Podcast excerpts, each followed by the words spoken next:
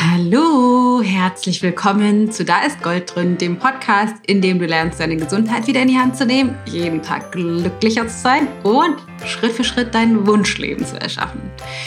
Ich bin die Dana Schwand von Ich Gold und ah, ich bin ein bisschen aufgeregt, ich freue mich so. Ähm, wir haben nämlich heute einen ganz, ganz spannenden Interviewgast, das ich äh, endlich mit dir teilen kann. Es ist schon ein bisschen her, dass ich das geführt habe.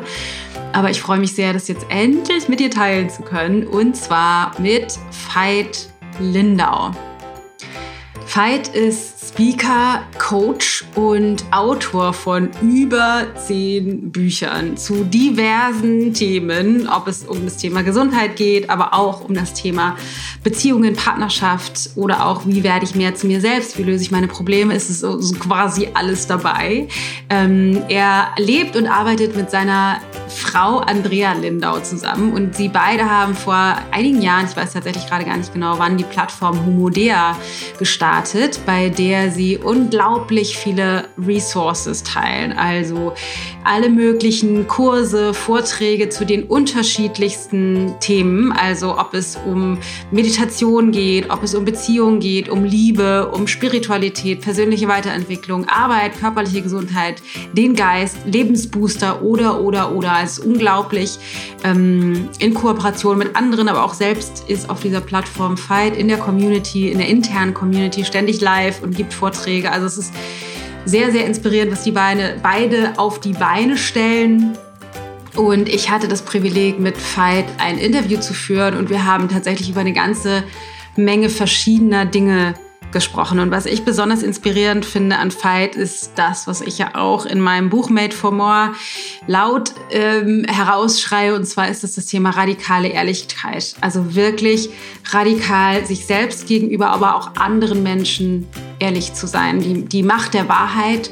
Und vor allen Dingen, und da haben wir auch viel drüber gesprochen, was hat das in Beziehungen zu suchen, warum ist das so wichtig, wieso sind Männer und Frauen unterschiedlich, was hat das für eine Qualität, in welcher Art und Weise stecken wir oft in Beziehungen fest, also was ist die Art, wie Männer in Beziehungen feststecken, was ist die Art, wie Frauen da drin feststecken, wie wir uns in so einer fiesen Komfortzone es gemütlich machen, aber eigentlich unglücklich sind in der Partnerschaft? Und was es braucht von den jeweiligen Geschlechtern, um wieder mehr zueinander zu finden. Ähm, wir haben aber auch über Spiritualität gesprochen und zwar Spiritualität in einer Form von, wie wendet man das tatsächlich an im Alltag, dass das eben nicht so luftig leicht bleibt, sondern wie kriegen wir das rein in, in den Tag, an dem wir uns eigentlich scheiße fühlen oder an dem Tag, an dem wir eigentlich sauer sind auf unseren Partner und so weiter und so fort. Also ähm, wir haben über Sexualität gesprochen, über Partnerschaft, über Arbeit, über persönliche Weiterentwicklung, über Ehrlichkeit. Das ist echt ein richtig inspirierendes Gespräch, finde ich. Ich habe ganz viel mitnehmen können und ich hoffe sehr, dass das dir auch so geht. Ähm, bevor wir reinsteigen in das Gespräch, allerdings ein kurzer Hinweis auf all das, was in dieser Woche noch bei uns los ist. Ähm, und zwar haben wir erstens ein richtig cooles Webinar, was am Mittwoch, Morgen und Abend und Sonntag stattfindet. Also drei Termine zu dem gleichen Webinar. Und zwar geht es in diesem Webinar kostenfrei um dein Immunsystem. Also wie kannst du dein Immunsystem stärken? Was sind die zwei größten Stellschrauben, an denen du drehen kannst, um nicht wieder den ganzen Winter flach zu liegen, jeden Infekt mitzunehmen oder dich die ganze Zeit mit irgendwelchen Schmerztabletten dopen zu müssen für irgendwelche wichtigen Termine, um dann irgendwie dich schlecht dafür zu fühlen, dass du nicht so leistungsfähig bist wie die anderen. Also was kannst du wirklich ganz konkret im Alltag tun?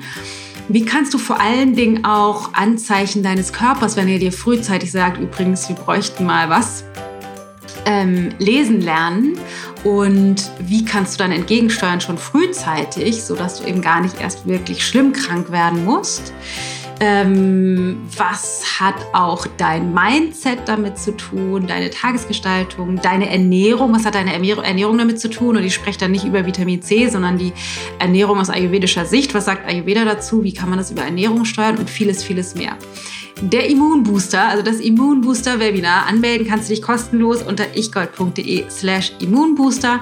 Und es gibt drei Termine, aus denen du auswählen kannst. Und selbst wenn dir keiner passt, melde dich für irgendeinen an, weil ich schicke dir dann im Nachhinein die Aufzeichnung. Die finden alle drei live statt tatsächlich. Ähm, ich gebe das dreimal. Ich bin jetzt gespannt. Ich glaube, dreimal habe ich es noch nie gemacht. Ich glaube, zweimal habe ich das war das meiste bisher. Äh, freue mich aber ganz doll darauf, weil ich finde, es ist ein super wichtiges, gerade jetzt aktuell ein wichtiges und vor allen Dingen spannendes Thema. Ähm, genau, und dann gibt es noch zu sagen, dass du dich bis Sonntagabend noch für Tellergold anmelden kannst. Bis Sonntagabend 23.59 Uhr äh, ist die Tür offen, bei Tellergold dabei zu sein. Tellergold ist unser vier Wochen Online-Coaching-Programm, in dem du lernst, die ayurvedischen Ernährungsprinzipien in deinen vollen Alltag zu integrieren, wie nebenher und dich und deinen Körper wieder zu lieben. Also du lernst deine Konstitution kennen, du baust eine Ernährungsstruktur in deinem Alltag auf, du findest raus, wie du Nahrung zubereiten kannst, ohne drei Stunden in der Küche zu stehen, wie du das auch navigierst, wenn du viel unterwegs bist, bezogen auf die Arbeit oder im Schichtdienst arbeitest. Du ähm, etablierst eine Meditationsroutine, wahrscheinlich, das machen zumindest viele, eine Morgenroutine, dein Schlaf wird besser, wahrscheinlich wird deine Haut besser, dein Stoffwechsel kommt ins Gleichgewicht und du findest einen stabilen Zugang zu deiner Intuition und tauchst in der Tiefe auch ein, um alte Wunden bezogen, zum Beispiel auf ähm, Ernährung, wie es früher bei dir in der Familie war, zu heilen und um da Frieden mitzuschließen und dann dich neu auszurichten davon, wie willst du es eigentlich haben. Also es ist ein echt super tolles, spannendes Rundumprogramm. Wir hatten über 2300 Leute, glaube ich, schon in unseren Kursen in Tellergold drin. Das ist jetzt die neunte Runde, die wir starten und ich freue mich riesig. Und du Bock hast, sei doch dabei. Alle Infos dazu findest du auf ichgold.de slash Tellergold. Links natürlich auch in den Shownotes und auf der Website findest du das natürlich auch alles. So, aber jetzt lass uns reinhüpfen in das Gespräch mit dem wundervollen Veit Lindau. Okay, Veit, ich freue mich riesig, dass du jetzt heute hier bist im Podcast. Äh, ich habe so viele Fragen und ich freue mich schon, die, die, gleich ein Fragengewitter auf dich loszulassen. Aber erstmal herzlich willkommen. Du kommst, glaube ich, gerade von der Insel, ne? Kommst langsam wieder zu Hause an. Ja, ich bin, ich, äh, ich bin schnell wieder angekommen. Ja, ich bin ja. Seit, seit, vier Tagen wieder da und ist schon wieder gut, gut integriert. Das ist ja, ist ja, hat ja Vor- und Nachteile. Ne? Manchmal geht es ja schneller, als man sich das wünscht. Ähm, ich Lass uns vielleicht einmal, ich habe natürlich im Intro ein bisschen was dazu erzählt, aber ich würde gerne einmal in deinen Worten hören, nicht so eine klassische, ich bin Veit und habe die Ausbildung gemacht und biete dir das und das jetzt an. Aber was würdest du sagen, du inkarniert als Veit Lindau in dieser, in dieser Lebensspanne, mit welcher Absicht bist du hier in diesem Leben? Mit der Absicht voll zu erwachen, was auch immer das bedeutet, weil äh, je radikaler ich mich darauf einlasse, offenbart das natürlich immer wieder ganz neue Schichten und Nuancen. Wirklich voll und so tief wie möglich zu erwachen in dem Wissen, in der Erfahrung davon, wer ich wirklich bin und andere Wesen daran zu unterstützen, also diese so unglaublich kostbare Lebenszeit, die wir haben, auch dafür zu nutzen und nicht zu vertrödeln. Das ist schon alles. Voll cool. Und gibt es irgendwas, wie du dich beschreiben würdest oder deine Art und Weise, das zu tun, vielleicht auch in Abgrenzung zu anderen Menschen, die gemeinsam mit uns in diesem Feld der persönlichen Weiterentwicklung wirken? Also was macht das, was du rausbringst, einzigartig, sozusagen dein Fight-Abdruck? Ich meine, wir sind alle einzigartig, aber was, ist, was würdest du sagen, ist deiner? Ich glaube, dass ich weniger äh, Konzepten folge, sondern dass es mir eher darum geht, also Menschen dazu zu bringen, sich wirklich für sich zu begeistern und sich selbst erstmal zu vergeben. Und was ich mit vergeben meine, ist zu vergeben, dass wir uns verpasst haben, zu vergeben, dass wir uns verraten haben, zu vergeben, dass wir uns so unendliche Äonen von Jahren vertrödelt haben, Sachen, die nicht wirklich wesentlich sind.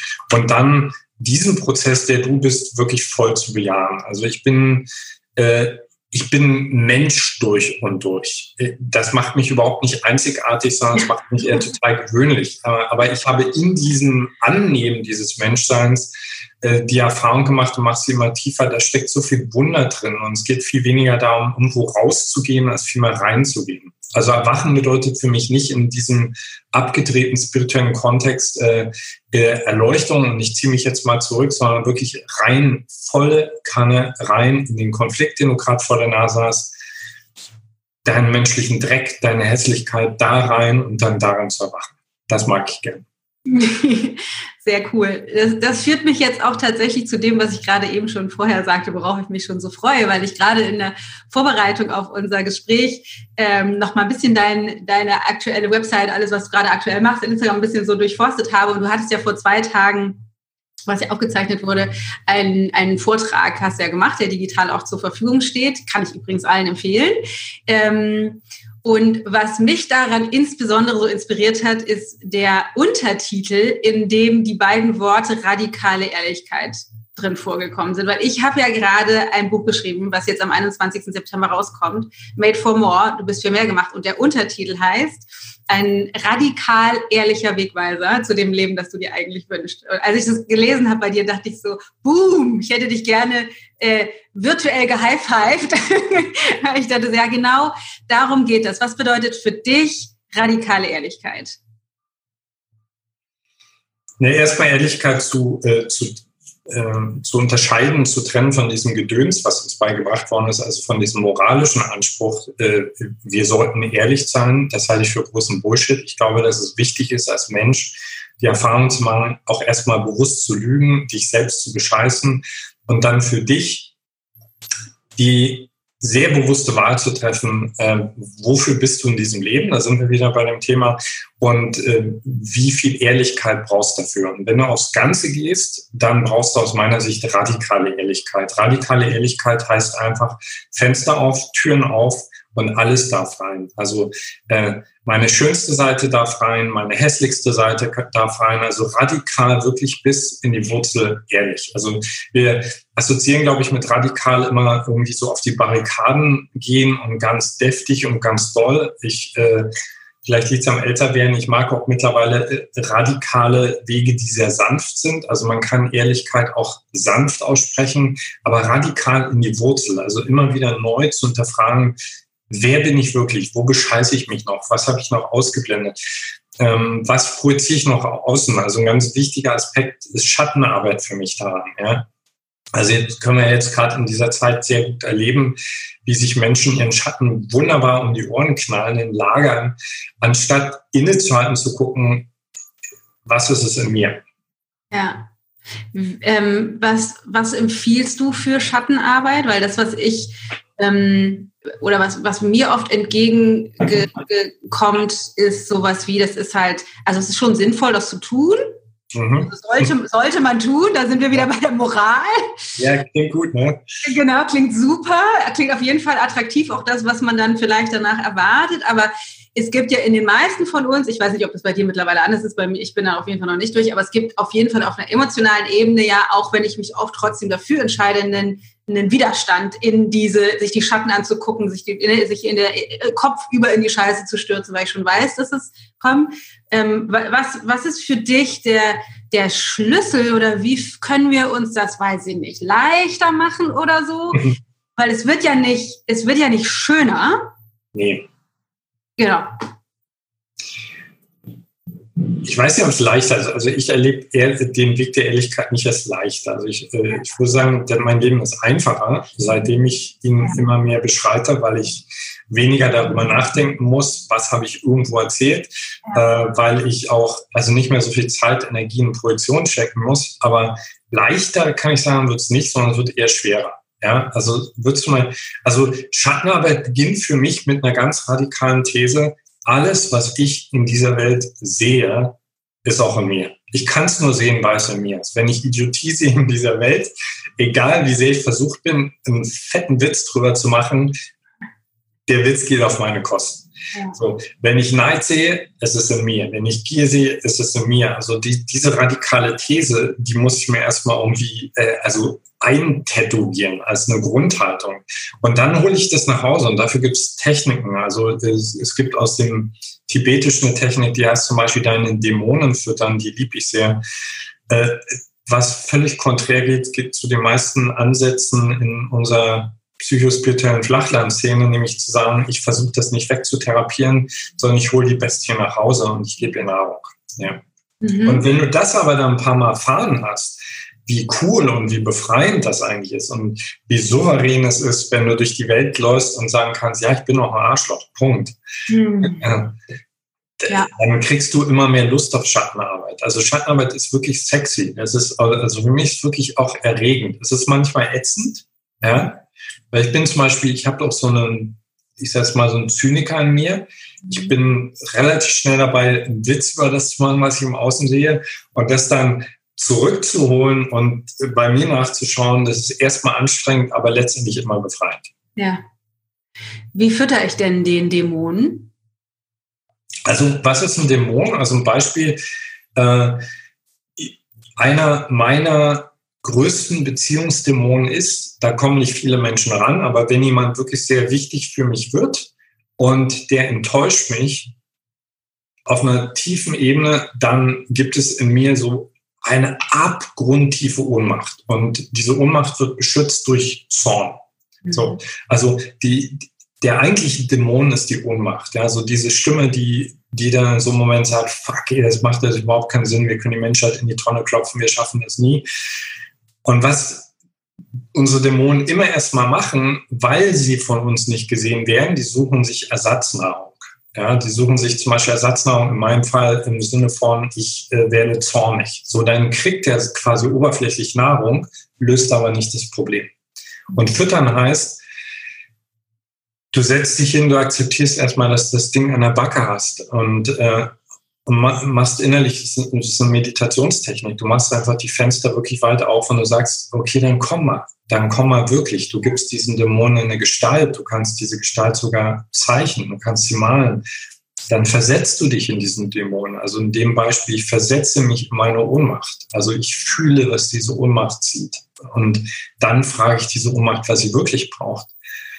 Und ähm, das ist häufig was anderes als das, was wir, womit wir sie oberflächlich füttern. Ja.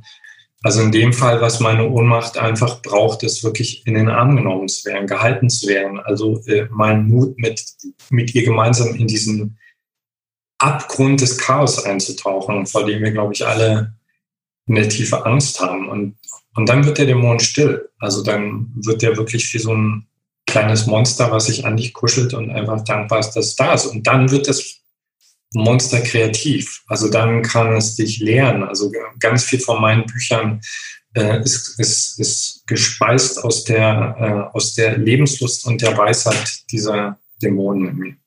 Deswegen ja. mag ich die.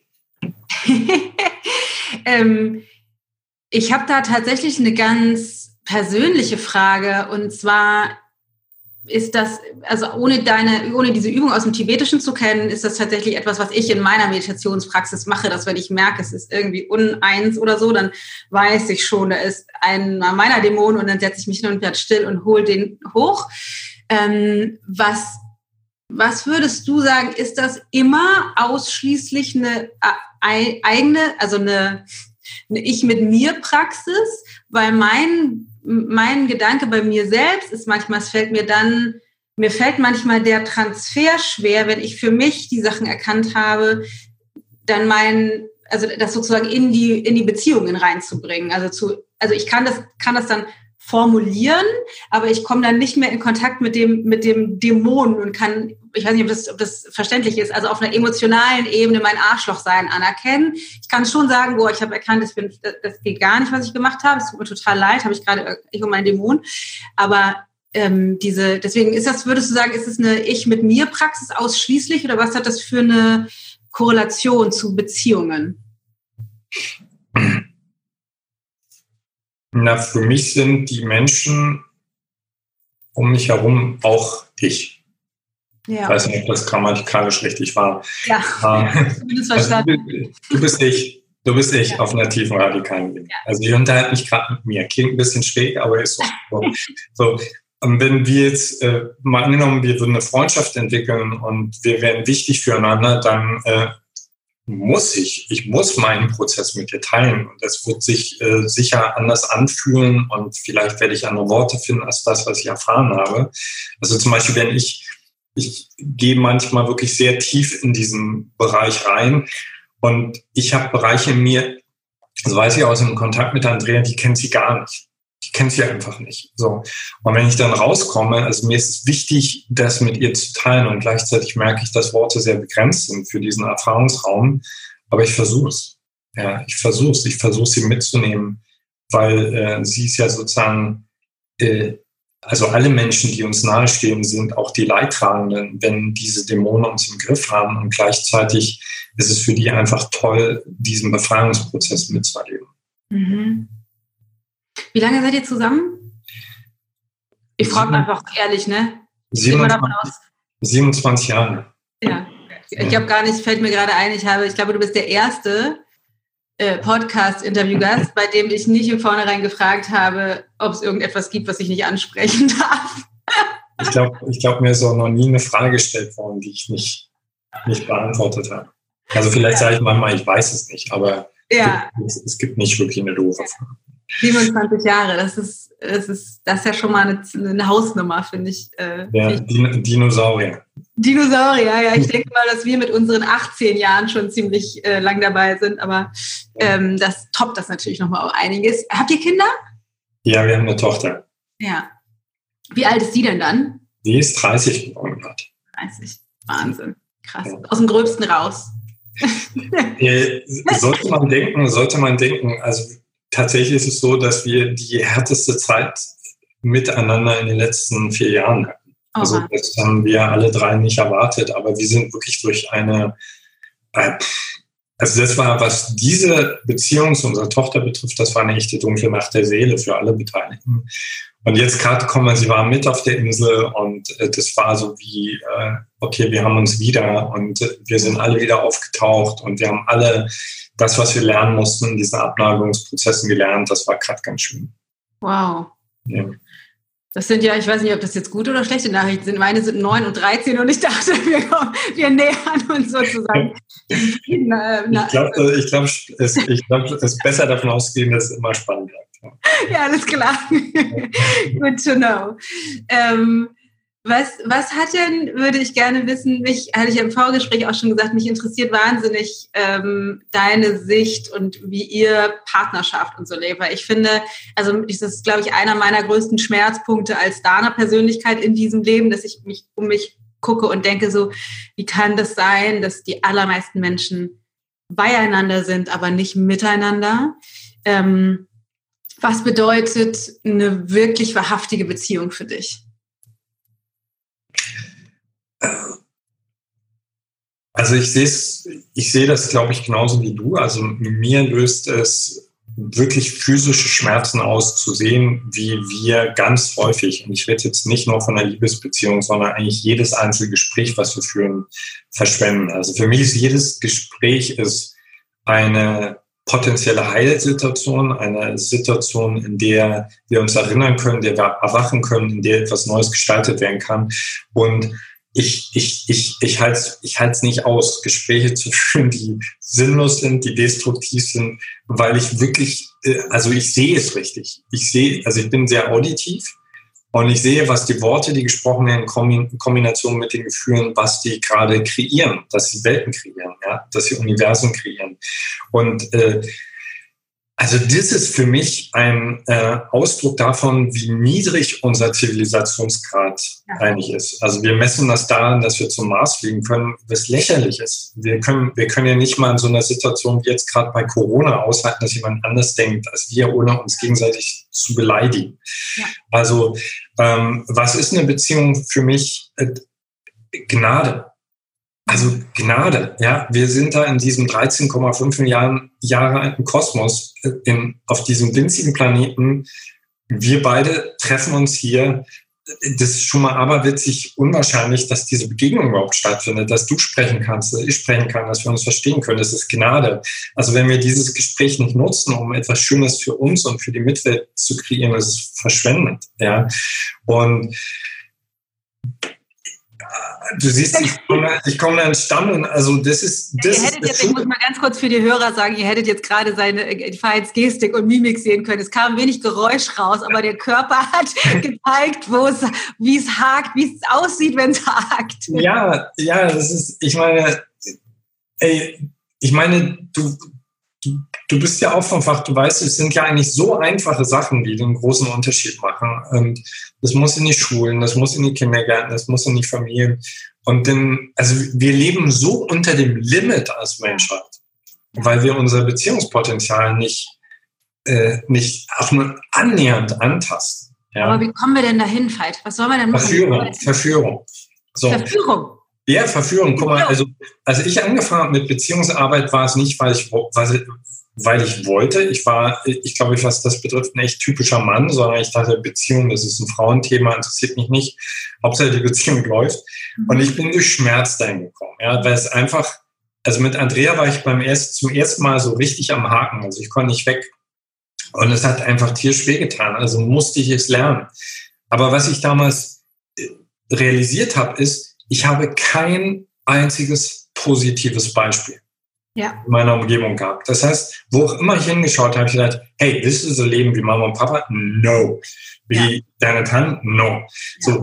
Und mit Verführung meine ich, also wenn ein Paar oder wenn ein Team wenn eine Freundschaft in einen Bereich reinkommt, wo es anfängt, so richtig zu prickeln und abzugehen, dann finde ich, haben wir die Pflicht, das nach außen hin zu kommunizieren und zu zeigen. Nicht im Sinne von, boah, guck mal, wie toll wir sind, sondern wirklich zu zeigen, Leute, das ist möglich. Ja. Das ist möglich.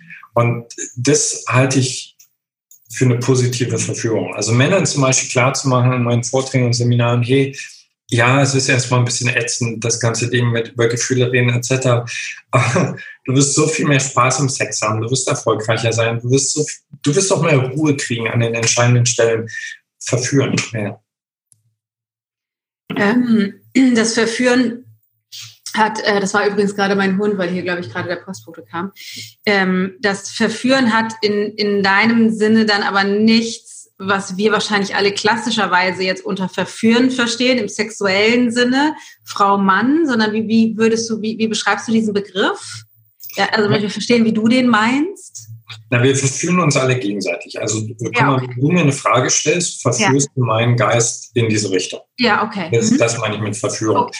Äh, ich stehe, ich bin ein sehr äh, sinnliches Wesen, also für mich ist das ganze Leben auch Sex. So, das heißt, ich stehe total darauf, wenn diese Verführung auch noch erregend stattfindet. Also wenn ja. zum Beispiel Beziehungsarbeit nicht so stattfindet, äh, wir müssen jetzt über Gefühle reden, sondern wenn Andrea zum Beispiel auf eine Art und Weise zu mir kommt und sagt, hey, es ist Zeit für eine runde Wahrheit, dass, dass mich diese Einladung erregt. Ja? ja. Also Beziehung kann ja unglaublich Spaß machen und sollte auch erregen. Also unser Gehirn braucht Ekstase. Ja. Was ist denn, ich höre sie schon, und mein Verstand sagt es auch, wobei das bei uns mittlerweile anders läuft meistens, aber mh, hm, wobei, nee, nee, auch nicht immer. Muss ich mal ganz kurz, nee, doch nicht. Ähm, aber ich höre die Frauen schon sagen, ja, also wenn ich jetzt aber zu meinem Mann gehe und sage, wir müssen mal reden, dann ist er nicht erregt der hat eigentlich keinen Bock darauf, mit mir zu reden. Ja, yeah, dann sage ich den Frauen, also sind sie dann vielleicht erstmal wütend, aber glaub mir, ich stehe, was das betrifft, echt auf eurer Seite.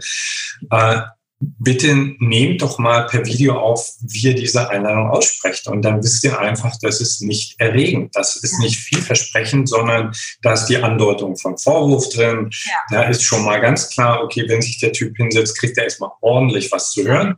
Äh, er wird sehr wahrscheinlich vollgemeckert, wenn er nicht auf die Art und Weise antwortet, wie wir es hören wollen, etc. Das ist überhaupt nicht erregend. Also es kann wundern, dass sein Gehirn sagt, das Fußballspiel im Fernsehen ist spannender als dieses Gespräch über Beziehungen mit meiner Frau. Was ist der Switch? Wie kriegen wir Frauen das hin, aufzuhören, eigentlich immer im Vorwurf zu sprechen. Also ich komme da, ich bin da so, würde so ein bisschen sagen, sonst wären wir nicht mehr zusammen rausgewachsen, aber ich, ich kann, also komme da total her, dass ich eigentlich immer denke, er ist das Problem. Ich glaube, das ist ein ziemlich klassisches Frauensystem, zu denken, er ist das Problem. Ja. äh, ja, also wie, wie kommen denn ein paar Tipps? Also aus meiner Sicht als Mann. Also ja. das, das erste ist, findet bitte, bitte, bitte Wege, euch zu erregen und zu erfüllen, ohne dass der Mann dafür verantwortlich ist. Ja. Also nichts ist unattraktiver als eine Frau, die an meiner Seite steht, die ganz offensichtlich gerade nicht in der Lage ist, alleine für ihr Glück zu sorgen ja. und so eine Riesenliste in der Hand hält. Meine To-Do-Liste, die ich jetzt abzuhaken habe, weil ich irgendwann mal so bescheuert war, sie zu heiraten. Ja, aber da hast du gerade was ganz Wichtiges gesagt, glaube ich. Zumindest hat es bei mir im Kopf geklingelt. Und zwar hast du gesagt, dass der Vorwurf ich formuliere das mal in meine Worte um, dass der Vorwurf, diese, diese Art und Weise, wie wir Frauen ankommen, unter anderem daher kommt, dass wir nicht in der Lage sind, selbst für unser Glück zu, zu gehen oder das, das zu verantworten und dann das halt ihm in die Schuhe schieben wollen. Das finde ich ein super wichtiger Punkt, weil ich glaube, wir tatsächlich schnell als Frauen gerade irgendwie denken, es wäre schön, wenn der Mann dafür sorgt, dass es, dass es mir gut geht und zwar auf die und die und die und die Art und Weise, auch wenn er das, wenn das nicht abgestimmt ist und er das gewählt hat, aber ich, also ich, ich setze das erstmal schon mal voraus. Ja, das ist ja die Trance, in die wir automatisch reinrutschen, ja. wenn, ja. wenn, äh, wenn wir den Fehler begehen. Ähm, also ich muss immer sagen, ich muss dazu sagen, was ja, ich meine. Ja, genau. Also in Anführungsstrichen den Fehler begehen, uns zu sagen, wir lieben uns. Also äh, dass wir dann automatisch schon so eine Erwartungshaltung reinrutschen. Ja? Und also wer hat schon Kraft für einen Vorwurf, wenn er gerade einen guten Orgasmus hatte oder was super leckeres gegessen hat? Äh, da bist du einfach glücklich. Ja? ja? Und was aber auch wichtig ist aus meiner Sicht, ist äh, klare Forderungen zu stellen. Also klare Forderungen, guck mal, wenn du, wenn du als Frau in ein Restaurant gehst, was ja teuer ist, dann hast du, du hast eine ganz klare Erwartungshaltung, was du da bekommst. Du wirst freundlich behandelt werden, du wirst ganz leckeres essen und so weiter. Wenn du es nicht kriegst, du gehst da einfach nicht wieder hin. Ja? Du gehst nicht das nächste Mal und ningelst rum. Ja? Du ningelst auch nicht zehn Jahre rum an dem Kellner, der immer noch nicht freundlich ist. Du gehst einfach nicht mehr hin. So, mhm. wenn ich als Typ mit dir eine Beziehung anfange und du ningelst die ganze Zeit rum, das ist wischiwaschi. Also erstens ist es nicht klar. Zweitens mache ich die Erfahrung, die meckert einfach nur rum, aber Konsequenzen gibt es nicht. Hm. Also Andrea und ich nennen das evolutionäres Dienstleistungsunternehmen. Also ich bin das evolutionäre Dienstleistungsunternehmen für Andrea, freiwillig. Weil ich will, dass diese Frau, wenn sie am Morgen wach wird, einer der ersten Gedanken sollte sein, dieser Typ ist der Checkpot. So, mhm. das heißt, ich sorge dafür, ich, dass ich sie verstehe und dass ich verstehe, was sie braucht. Ich möchte exakte Parameter haben und ich möchte auch die Möglichkeit haben, am Ende von einer Woche ein Feedback zu bekommen, habe ich die erfüllt oder nicht. Ja. Andersrum ganz genauso. So, wenn ich als Frau immer so wischiwaschi-Forderungen stelle und dann vor allem keine Konsequenzen dran knüpfe, äh, das ist ober, oberätzend für beide Seiten. Und dann letzten Endes kein Wunder, dass du, du erwartest eigentlich gar nicht mehr, dass es ja. durch die Decke gehen könnte. Ja, ähm, ich finde es total geil, weil äh, ich habe nicht so oft die Chance, mit erwachsenen Männern mit langen Beziehungen über dieses Thema auf diese Art und Weise zu reden. Ich finde es super geil, dass du das so anbringst, weil ich glaube, das ist ein sehr, ähm, das ist ein sehr männlicher Weg, den wir Frauen brauchen, aber nicht mitbringen und die meisten Männer nicht den Hintern in der Hose haben, das tatsächlich zu fordern. Also, dass du sagst, es braucht klare Bedingungen in der, in der Partnerschaft, bei denen ich auch weiß, die sind erfüllbar, weil wir Frauen kommen ja tendenziell eher mit unausgesprochenen Erwartungen, von denen wir auch gar nicht so genau wissen, welche das sind, wissen wir eigentlich selber nicht, aber wir kriegen schon mit, wenn sie nicht erfüllt sind und das soll er schon auch spüren. Aber er soll bitte auch an unseren Augen oder unserem emotionalen Zustand ablesen, was er zu liefern hätte, auch wenn wir es selber nicht wissen. Deswegen finde ich es total geil, dass du das mal so auf den Punkt bringst, ähm, dass das einfach sehr befreiend ist, wenn man weiß, und andersrum gilt es auch, ich glaube, nur für uns Frauen ist das nicht der äh, natürlichste Zustand. Ich glaube, wenn wir die die, wenn wir das gemeinsam üben, ist das extrem befreiend, auch für uns Frauen, dass wir uns nicht in unserer Unklarheit verlieren. Ähm, aber dass, dass es wichtig ist, für uns Frauen zu erkennen, wir brauchen diese Bedingungen, wir müssen uns selber darüber klar werden, und da sind wir wieder verantwortlich für unser eigenes Glück. Was sind die Bedingungen, die erfüllt sein müssten in der Partnerschaft, damit ich eben aufwache und denke, boah, geiler Jackpot. Und dass er eben auch die Chance hat, erstens das auch zu tun und gleichzeitig ähm, zu wissen, was er tun kann, wie du sagst, am Ende der Woche zu sagen, alles klar, check, check, check, check, check, muss ja funktioniert haben. Ähm, was würdest du sagen, warum machen wir das nicht? Warum passiert das nicht automatisch? Warum ist das nicht so angelegt, dass, alle, dass wir das alle machen? Ist das nur, weil wir zu unbewusst sind? Nee, da fliegt uns der, der, ganze Scheiß um die Ohren, den wir uns eingeredet haben. Also äh, guck mal, wenn du zum Beispiel als Frau keine klaren Bedingungen stellst, ja. dann kannst du dir, und Frauen sind da aus meiner Sicht Meister, ne, du kannst dir 20 Jahre lang einreden, dass du aus Liebe, in Anführungsstrichen, ja. aushältst, ich liebe ihn. Ja, das, ist, das ist der größte Bullshit überhaupt. Du liebst ihn nicht, du bist co-abhängig. So, ja. Wenn ich als Alkoholiker nicht sage, ab heute trinke ich keinen Alkohol mehr, kann ich sagen, heute nur ein kleines Gläschen, morgen ein bisschen. So, das heißt, in dem Augenblick, wo wir Bedingungen stellen, also plötzlich wird das Ganze messbar. Übrigens, also kleine Vorwarnung für alle, die das hören und denken, das, das klingt wie eine tolle Idee. Das kann auch extrem ernüchternd sein. Wenn du zum Beispiel mit einem Mann zusammenlebst, ja, der dir seit zehn Jahren erzählt, klar liebe ich dich, Schatz. Und dann kommst du, und ich sage jetzt mal so ein Beispiel für eine Minimalliste. Ich möchte gern zweimal in der Woche, möchte ich gern für eine Stunde ein hochqualitatives Gespräch mit dir. Nicht über Arbeit, nicht über die Kinder, sondern über Gefühle.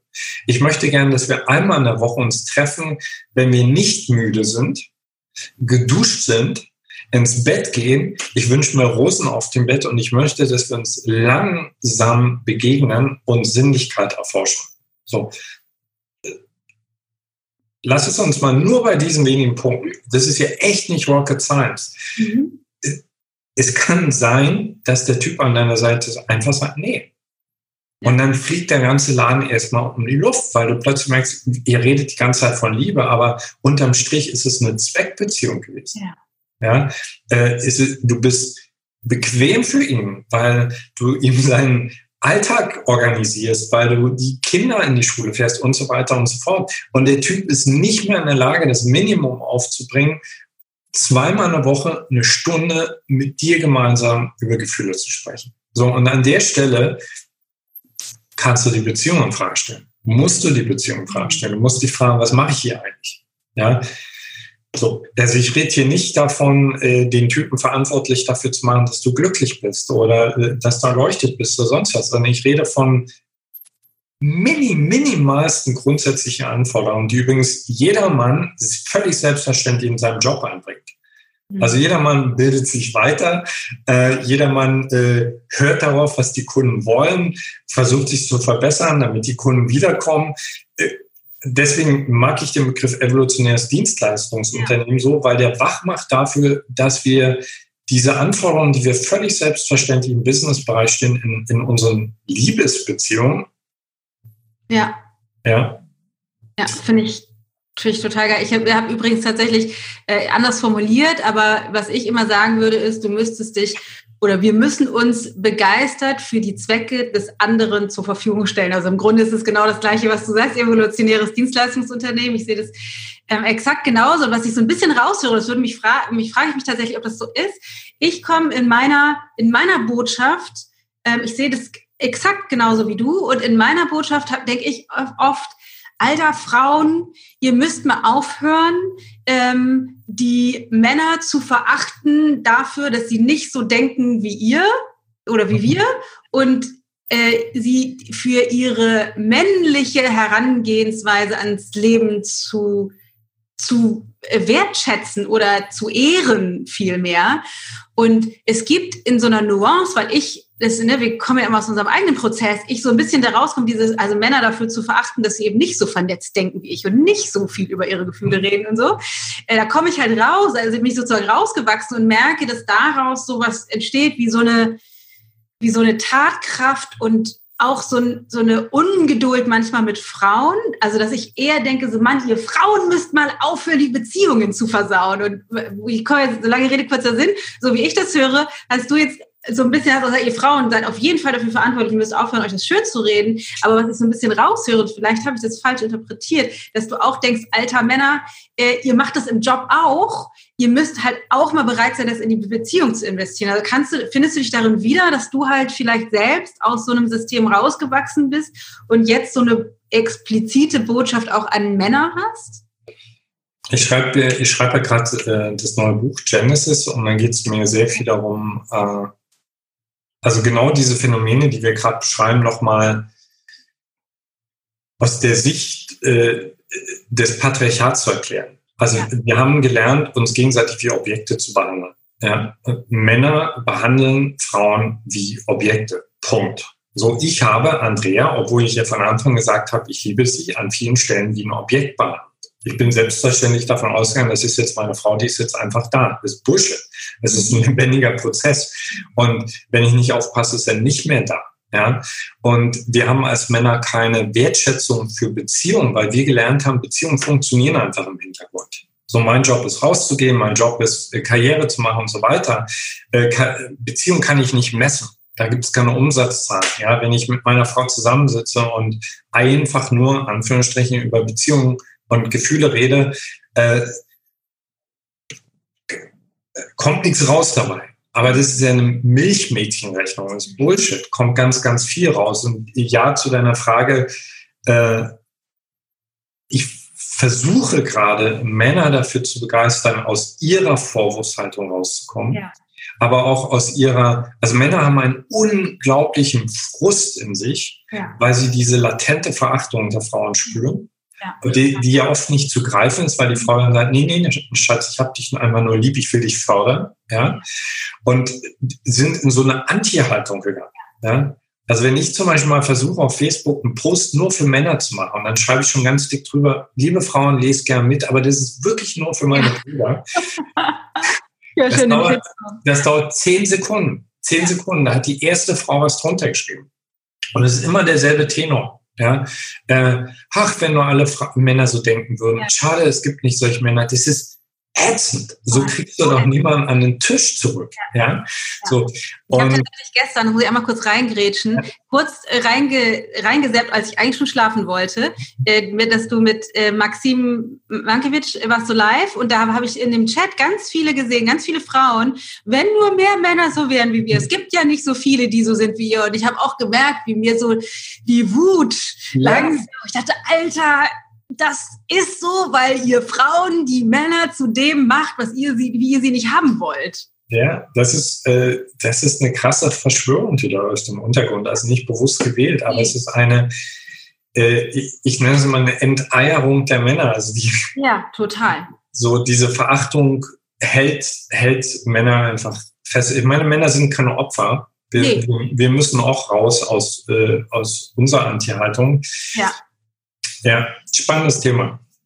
Ja, also würdest du sagen, wir sind, ähm, es gibt sozusagen eine, ein Geschlecht, was mehr verantwortlich ist oder den, also sozusagen schlechter dasteht, weil es wird ja oft gesellschaftlich jetzt so dargestellt, äh, oh, die armen, armen Frauen, weil die jetzt lange unterdrückt wurden und so. Und äh, deswegen gibt's jetzt diese ganzen Frauenzirkel und Frauen gemeinsam jetzt miteinander für die Weiblichkeit und so. Und, und es klingt jetzt vielleicht ein bisschen entwertend, so entwertend meine ich es gar nicht, weil es ist, glaube ich, schon, hat schon einen Wert, einen Wert, wenn Frauen sich untereinander mit ihrer Weiblichkeit beschäftigen, genauso wie es sinnvoll ist, glaube ich, dass Männer sich untereinander in ihrer männlichen Energie treffen. Das, das meine ich gar nicht.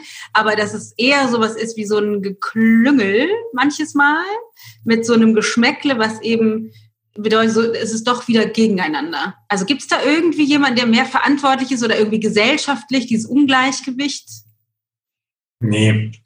Also für mich ist es eine Co-Kreation. Ja. ja. Also und äh, ein, ein wichtiges Anliegen für mich, dieses Buch zu schreiben, war äh, schon noch einmal wirklich den Finger tief in die Wunde zu legen, den das Patriarchat Männer, äh, Frauen bereitet hat.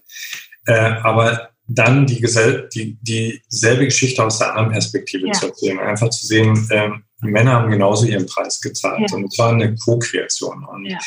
und wenn wir da nicht mal drüber, drüber wegkommen über diesen Punkt, äh, geht es einfach nicht weiter. Deswegen ist mein Tipp auch immer an Frauen, die sagen, ich, ich möchte gerne wirklich eine lebendige Beziehung, meide deine sogenannten Freundinnen, die dir deine Opfernummer abkaufen. Meide die einfach, weil das ist für unser Gehirn ist es viel, viel einfacher, dich mit ein paar Leuten zu treffen, die sagen, oh, ich verstehe dich, bei mir ist genauso, die sind so doof, anstatt ja. zu sagen, nee, ich krieg meinen Scheiß auf die Reihe. Ja, das ist auch, das ist auch der, der einfache Weg, ne? irgendwie jemanden zu suchen, der einen in der eigenen Meinung bestätigt. Also der einfache Weg im Sinne von den Weg des geringsten kurzfristigen Widerstandes zu gehen, aber nicht der einfachere Weg bezogen auf mein Leben perspektivisch, weil ich das zumindest meiner Meinung nach der direkte Weg ist in die Beziehung, die ich eigentlich nicht haben will. Exakt. Das ist, ich finde, ich gebe manchmal meinen Klientinnen die Aufgabe, mal ihr, ihr Telefonbuch durchzuschauen, sich zu fragen, okay, welche Frauen rufst du gern an, wenn du gerade, wenn, ja. du gerade im Liebesschmerz bist. So, und das sind, das sind die Frauen, die dir Recht geben. Ja, ja, Das sind die Frauen, die sagen, oh, hat er die wieder, das Schweinehund, etc. So, und dann gibt es die eine oder die andere Frau, von der du ganz genau weißt, mit der willst du nicht sprechen. Weil die dich stellt, weil die sagt, komm Mädel, äh, kotz dich meinetwegen kurz aus, aber dann lass uns gemeinsam schauen, was deine Verantwortung ist. Ja, voll geil. Was hat meine Beziehung zu mir selbst mit dem Gelingen in meiner Partnerschaft oder meiner Partnerschaft zu tun? Ja, das lässt sich aber nicht trennen. Also. also es gibt ja diesen Spruch, genau, es lässt sich natürlich nicht trennen, aber es gibt ja diesen Spruch, du kannst anderen nur so nah sein wie dir selbst oder du kannst nur andere so sehr lieben, wie du mit dir selbst im Reinen bist oder so. Was sagst du dazu? Ist, ist so. Also ich meine, alles, also ich bin zum Beispiel ein, äh, ich bezeichne mich immer gerne als Soziophobiker. Das heißt, also ich, ich lasse eigentlich nicht viele Menschen wirklich nah an mich ran. Und warum? Weil das Gefühle mir auslöst, mit denen ich dann nicht klarkomme oder die mir unangenehm sind. So, und da bin ich dann wieder bei mir. Äh, also wir müssen ja auch unterscheiden zwischen dieser, es gibt ja Menschen, die denken, sie sind anderen sehr nah, weil sie denen ja. so in die Aura reinkriechen und ganz schnell kuscheln. Ja. Aber jemand, der jemand permanent auf dem Schoß sitzt, ist noch lange nicht nah. Also manchmal ist jemand viel näher, der körperliche Distanz hält, aber wirklich total präsent ist. Das lässt sich nicht trennen. Und ich glaube, der Weg in eine lebendige Liebesbeziehung ist immer auch parallel ein Weg in eine Beziehung mit dir selbst. Und kann das auch andersrum funktionieren? Also, dass ich sozusagen mehr den, also dass ich die Partnerschaft nutzen kann als Katalysator für den Weg zu mir selbst? Oder muss das andersrum funktionieren oder passieren? Nee, ich, also ich würde sagen, du brauchst Partnerschaften. Weil ich sag mal, wenn du Single bist und dann gehst du am Wochenende auf dein Meditationsretreat und hast deinen ja. Yoga-Club und äh, lässt dir hin und wieder eine Wellness-Passage äh, gönnen, das ist ja keine Kunst. Ja. Weißt du, dich dann wohl mit dir zu fühlen. Der Shit kommt ja immer erst hoch, wenn du in einer Partnerschaft bist. Ja. Würdest du denn sagen, also ich höre jetzt wieder die, ne, wenn du da, da wenn du das in den Post geschrieben hättest, Veit, da wäre jetzt aber ein Riesenshitstorm, weil es gibt ja auch andere Lebensmodelle, äh, die nicht weniger wert sind. Also würdest du sagen, dass das sowas wie der Königsweg ist und das muss ja noch nicht mal Partnerschaft, Partnerschaft sein, also so? Oder würdest du sagen, es muss Partnerschaft, Partnerschaft sein für die wirklich in die Tiefe mit mir selbst und mit anderen Menschen zu gehen? Gut, dass wir das klären. Also wenn ich Partnerschaft meine, meine ich nicht zwangsmäßig eine, also eine klassische Liebesbeziehung zwischen zwei Menschen, sondern ich meine eine Partnerschaft zu jemandem, dem du bereit bist, Nähe herzustellen. Das kann auch ein guter Freund, eine gute Freundin sein. Aber ich glaube nicht, dass ein Haustier ja. Genau, dem, ein Haustier widerspricht dem zu wenig. Ja, ja. Wobei unser Hund. ja, ja. Also ich, unterscheide nicht zwischen Singles und Paaren. Also für mich ist jeder Mensch ein Single. So, ja. äh, ich fühle mich manchmal grotteneinsam, obwohl Andrea neben mir im Bett liegt. Und ja. also, äh, aber wir brauchen diese, diese Reibung. Ja? Also ich sehe manchmal so gerade so im spirituellen Bereich in den Szenen so Menschen, weißt du, die sich sehr auf sich zurückgezogen haben und ihre Abläufe haben. Dann rätst du dir natürlich total schnell ein, äh, dass du äh, kurz vor der Erleuchtung stehst. Ja. das ist bei mir immer so, wenn ich ganz allein bin, ich bin kurz vor der Erleuchtung. genau, bis dann, bis dann wieder so ein Typ da ist und die Socken im Wohnzimmer liegen ist. Ja, was, was, ähm, was spielt ähm, Spiritualität oder Glauben für dich in deinem Leben und in deiner Partnerschaft für eine Rolle? Ähm, wenn wir Spiritualität nicht mit Religion gleichsetzen, äh, mhm. sondern für mich ist Spiritualität die Bereitschaft, mir immer wieder die wirklich existenziellen Fragen des Lebens zu stellen. Also, wer bin ich? Ja. Wofür bin ich hier? Wo komme ich her? Wo gehe ich hin? und mich auch nicht auszuruhen auf ein Konzept, was gestern schlüssig klang. Mir auch nicht von unten Puppen erzählen zu lassen, pass mal auf, ich erkläre dir jetzt die Welt, wie die entstanden ist, sondern wirklich diese Fragen immer wieder neu zu stellen und in die Erfahrung zu gehen, zum Beispiel durch Meditation. Äh, dann ist Spiritualität für mich meine absolute Lebensgrundlage und alles ist zutiefst spirituell. Also meine, meine Arbeit dient diesen Fragen, meine Beziehung dient diesen Fragen. Selbst Ernährung hat was damit zu tun. Ja. Ich persönlich finde, ist ein riesen anderes Thema. Äh, ich finde es sehr, sehr traurig, dass äh, die großen etablierten Religionen es bis jetzt nicht geschafft haben, also sich so weit weiterzuentwickeln, dass sie auch einem Menschen, der atheistisch drauf ist, die Chance geben, äh, sich dem Leben Staunen zu stellen. Und das fehlt uns an vielen Stellen. Also ich sehe das jetzt gerade in, in den Corona-Zeiten. Also da äh, es fehlt diese existenzielle Grundlage in uns, diese, die, die, dieser stabile Kern, der sagt, selbst wenn im Außen alles wegbricht, ich weiß in mir drin, wer ich bin. Ja, ja, das habe ich sowieso gerade am Anfang von, Corona, habe ich das so oft gedacht. Das ist so, die, alle, die jetzt losschreien, weil ihnen die Stabilität genommen wurde, müssten vor Dankbarkeit auf die Knie sinken, dass sie endlich äh, der, der Illusion der Stabilität beraubt werden, um zu erkennen, es war noch nie stabil. Auch vor Corona war diese gedachte Planbarkeit des Lebens oder die vermeintliche Stabilität, die gab es halt schon vorher auch nicht. Aber wir sind dieser Illusion so aufgesessen. Und es ist eigentlich, also denke ich oft, auch wenn es natürlich grausame Einzelschicksale gibt, ähm, evolutionär betrachtet, ein, und das ist auch in meiner Lebenssituation natürlich leicht zu sagen, aber evolutionär betrachtet ist es wahrscheinlich das Beste, was uns als Menschheit passieren kann, dass uns diese Illusion geraubt wird. Äh, rein theoretisch gebe ich dir recht, rein praktisch würde ich gern insofern widersprechen, dass ich glaube, dass äh, du und ich wir da in einem wirklich sehr, in einer sehr elitären Blase unterwegs Total. sind. Also weil wir zum Beispiel Tools haben, wie wir mit Chaos umgehen. Ja? ja. Und, und ich beobachte das gerade meiner Verwandtschaft, also die jetzt zum Beispiel nicht irgendeine Form von Arbeit machen. Und wenn du dann einfach nur Stress hast, ja, und eine Regierung, die chaotisch kommuniziert, und dann hast du auch noch ein paar Idioten von der Seite, die dir ständig irgendwelche gruseligen Geschichten reindrücken, äh, dann befürchte ich, also mich macht das gerade ganz alles sehr nachdenklich, dann befürchte ich, dass wir in bestimmten Teilen der Bevölkerung einfach eine Regression erleben werden weil der Stress ansonsten gar nicht abgebaut werden kann. Ja, ich habe da in einer deiner Podcast-Folgen reingehört, wo du einen Vortrag gehalten hast über die, die, zwei Möglichkeiten der Wege, die wir haben. Also entweder sozusagen der Kopf über rein zu gehen und uns in der Tiefe evolutionär weiterzuentwickeln, als Menschheit, aber eben auch ich ganz persönlich mit meinem, mit meinem Drama oder eben Regression. Ähm, glaubst du, wir tendieren eher zur Regression? Weil es der einfachere Weg ist, erstmal kurzfristig? Also ich würde sagen, das, das kippt ab einem gewissen Punkt. Also wenn du eine bestimmte, ich sage jetzt mal, eine bestimmte freundschaftliche, intime Beziehung mit Chaos hergestellt hast, wenn du, wenn du eine gewisse Bewusstseinsreife erfahren hast, die es dir ermöglicht, auch auszuhalten, dass du im Endeffekt keine fucking Ahnung hast, was hier läuft, ja. äh, und Wege gefunden hast, in dir Stabilität zu gewinnen, dann glaube ich, ist die Gefahr nicht mehr da. Aber wenn das nicht gegeben ist, dann ist das ja eigentlich die logische Schlussfolgerung, mal wieder eine Stufe zurückzugehen, also mich ja. nach mehr Einfachheit in dieser Komplexität zu sehen.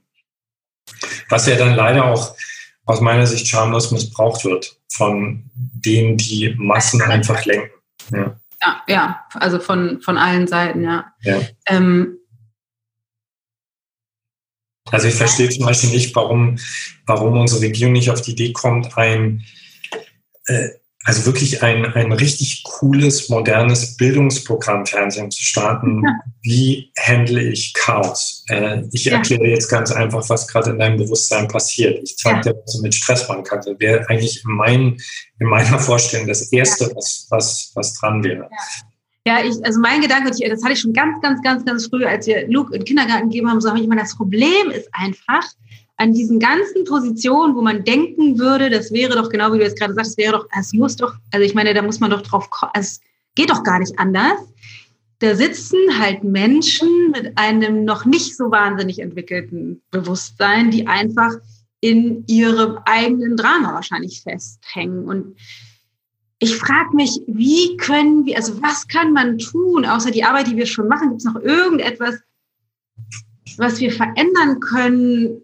Weil es, es macht ja keinen Sinn, ich sag mal, in den Krieg zu ziehen. Und damit meine ich jetzt nicht äh, ähm, wirtschaftlichen Krieg oder, oder zwischen Nationen, sondern ich meine auch in den, in den Krieg jetzt an sich, ne, dass wir uns gegen Dinge aufnehmen, damit, damit erzeugen wir ja nur wieder Widerstand. Aber ich weiß noch, wie ich da gesessen habe, weil es ist eine globale Krise, es ist eine Pandemie und ich habe meine Kinder zu Hause für Homeschooling und ich soll denen erklären, warum Spinnen Nester bauen und wie die sich fortpflanzen. Denke ich so, es gibt es nicht in diesem, zu diesem Zeitpunkt wichtigere Dinge, über die wir uns unterhalten können, als wie Spinnen ihre verkackten Nester bauen.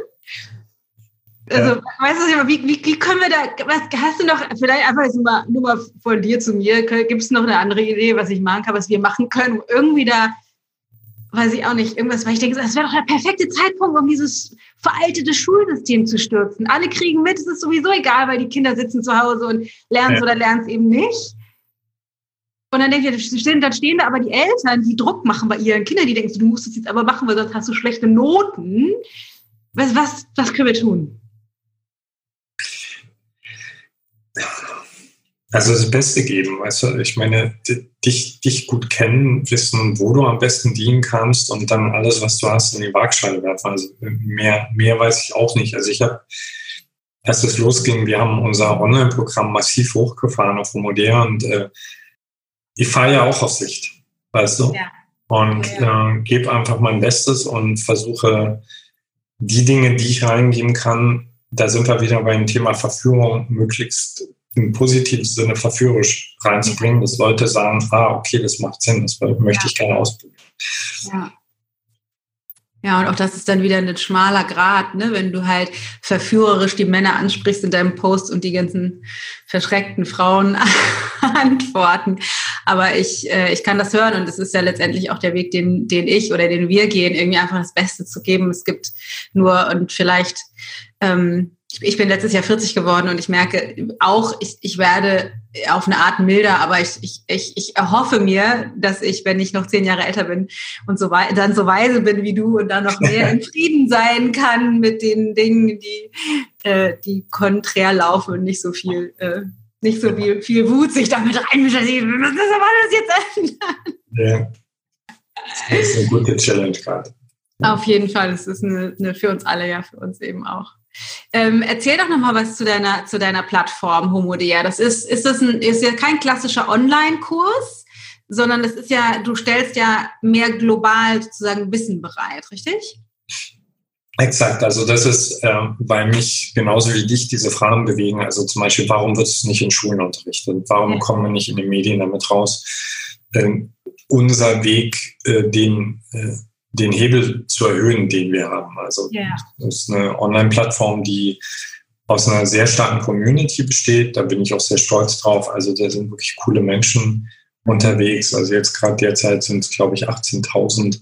Wow. Also die einfach, ich meine, wir schätzen uns auch manchmal, aber die, ich sage jetzt mal, eine gewisse Grundreife und auch ein Bedürfnis nach Konstruktivität mitbringen, ja, und die in einen Austausch gehen miteinander und, und gleichzeitig ist Homodea einfach die Plattform, über die ich mein, mein Wissen mit der Welt teile. Also jetzt zum Beispiel der letzte große Blog war Schattenwerk, da ging es ganz viel um Schattenarbeit.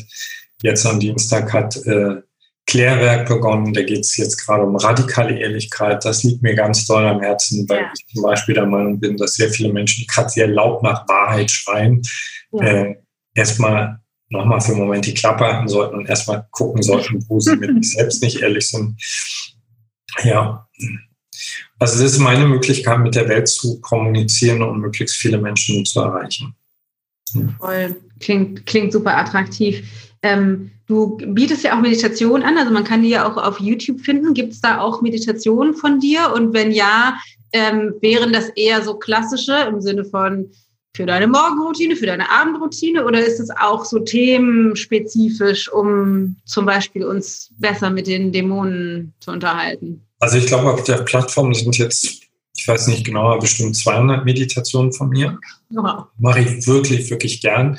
Äh, die gehen von ganz still, also wirklich sehr still, also so, dass es dich wirklich für einen Moment komplett wegbeamt in diesen non-dualen Raum bis sehr aktiv. Also was ich zum Beispiel gerade sehr gern mache, ist jeden Freitag um 9 Uhr das mache ich dann auch live, eine aktive Meditation, also die wirklich dann Musik ist mit Bewegung, weil ich auch gemerkt habe, ey, die Leute müssen irgendwo ihren Stress abbauen. Ja. Und die führt dann in die Stille. Und jetzt mittlerweile gibt es da, glaube ich, wahrscheinlich für jedes Thema Erfolg, Beziehung, ja. Mitgefühl, Vergebung, gibt es was, ja. Wahnsinn. Mag ich wirklich sehr. Also hätte ich äh, vor zehn Jahren nicht gedacht, aber es ist so ein, eine meiner Lieblingsarbeiten geworden. Toll. Ja, wenn du sagst als Soziophob, ähm, also ich, ich kann, konnte da gerade sehr, mich da sehr drin wiederfinden in dem, was du gesagt hast. Ich lasse auch sehr wenige Menschen nur an, an mich tatsächlich ran, was man ja irgendwie weder von mir denken würde, wahrscheinlich noch von dir, weil ne, so im Sinne von transparent und viel nach außen geben. Ähm, spielt Andrea da auch mit einer Rolle? Also kriegt man sozusagen auf Humodea auch die weibliche Perspektive oder machst das nur du? Nee, also Andrea hat ihre, ihre eigenen Formate, also zum Beispiel die Frauenlounge, die ist heute Abend wieder, ist ganz anderes Style als ich und äh, gerade deswegen bin ich total happy, dass sie, sie hat vor, bis vor zwei Jahren hat sie gesagt, hey, will ich nicht, brauche ich nicht und jetzt kommt sie immer mehr und die mhm. Leute wollen das auch immer mehr und ich finde das ganz, ganz schön, weil ich persönlich finde, dass auf diesen Bühnen der Welt viel, viel, viel zu viele Männer zu sehen sind. Ja. Und ich bin wirklich gerne auf der Bühne, aber ey, Frauen müssen viel, viel mehr ihre Stimme erheben. Ja. Warum, warum sind die da nicht? Was glaubst du? Ähm, erstmal glaube ich, dass das Format, wie wir im Augenblick Bühne betrachten, also auch gerade so dieser klassische Frontalunterricht, dass das einfach überhaupt nicht der weiblichen Natur entspricht. Mhm. Also das merke ich bei Andreas zum Beispiel eher, die mag den direkten Kontakt und sie mhm. mag es auch viel weniger aus dem Konzept, aus einer Metaperspektive, sondern wirklich über so das ganz Menschliche zu sprechen. Das ist das eine. Ähm, ich, ich glaube, dass äh, auch da Patriarchat wirklich eine sehr erfolgreiche äh, Gehirnwäsche geleistet hat. Also Frauen, Frauen klar zu machen, wo sie hingehören und dass sie ja nichts zu sagen haben. Also mit den Frauen, ich die, die ich so begleite auf ihrem Weg auf die Bühne, stelle ich mal wieder fest, ich glaube, dass für Frauen das Wissen, was sie haben, so selbstverständlich ist, dass sie nie auf die Idee kommen würden, das als intelligent oder wichtig zu bezeichnen, sondern das, also so ist es einfach. Während der Mann, der kommt um die Ecke mit einem Konzept, was er sich gerade mal ausgedacht hat und, äh, und würde sich am liebsten gleich selbst für einen Nobelpreis nennen. Ja. Aber ich finde das so schön, wenn du das jetzt so frisch darstellst. Es ist irgendwie so geil. Ich finde, es liegt so viel Magie in dieser Unterschiedlichkeit, ja. weil wir da so viel lernen können voneinander. Und ich immer so, ey, was für ein, was für ein schlaues Universum, wie sich das, das ausgedacht hat, dass wir einfach so perfekt zusammenpassen, auch wenn wir gerade uns nicht mit Ruhm bekleckern, was, was die Sache angeht, dass wir das Beste daraus machen. Ähm, aber, aber ich habe auf jeden Fall, ich habe auf jeden Fall noch Hoffnung. Also ähm, finde ich super spannend. Homodea verlinken wir auf jeden Fall alles total gerne. Ich kann auch nur empfehlen, bei dir auf der Website, also an alle, die das jetzt hören, das sind auch super viele kostenlose Inhalte, jetzt ohne gleich mit einsteigen zu müssen, wo man irgendwie, ne, über auch sowieso auf den ganzen Kanälen, das verlinken wir natürlich alles, aber da sind ja auch total viele Vorträge und aktuelle Sachen mit drauf. Dann deine Tour, die du aktuell machst mit den vier Sachen. Magst du ganz kurz dazu was sagen? Vision, wie heißt noch? Victory 2020, also ich, ich stehe leidenschaftlich gerne auf der Bühne und Vorträge, das sind eigentlich so, das ist immer meine, meine Art gewesen, wirklich direkt in Kontakt zu gehen. Und geht ja jetzt gerade nicht. Und deswegen komme ich quasi zu den Leuten direkt ins Wohnzimmer nach Hause. Es ist eine vier, vierteilige Tour, ein, ein Abend pro Woche.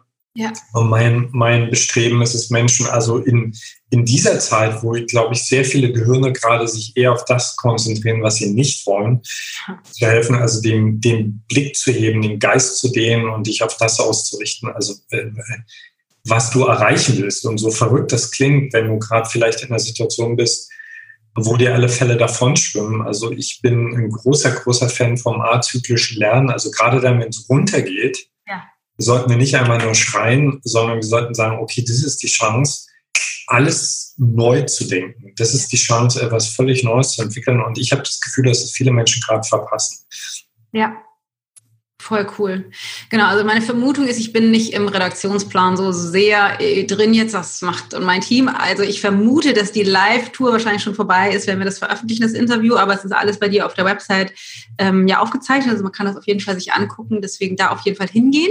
Und ich hätte jetzt noch ein paar ähm, abschließende, nicht wirklich Fragen, aber ich würde dich bitten, äh, ein paar Sätze zu vervollständigen. Und zwar ganz spontan, äh, rein intuitiv. Okay. Ähm, die Welt braucht. Mehr Liebe. Liebe ist. Freiheit. Also die Freiheit, alles zu fühlen und alles so sein lassen zu können, wie es ist. Moral bewirkt. Starre im Denken und Heuchelei. Männlichkeit ist. Muss noch entdeckt werden. to be continued. Weiblichkeit ist. Nito. ich bin. Frei. Voll cool. Peit, tausend Dank. Ja. Ähm, Vielen Dank für deine radikale Ehrlichkeit. Äh, vielen Dank, dass du auf dem, auf dem gleichen Weg bist. Vielen Dank für alle, alles, was du tust, für deinen Beitrag, für die Bereitschaft, deinen eigenen Scheiß anzugucken, um dich der Menschheit mehr zur Verfügung stellen zu können.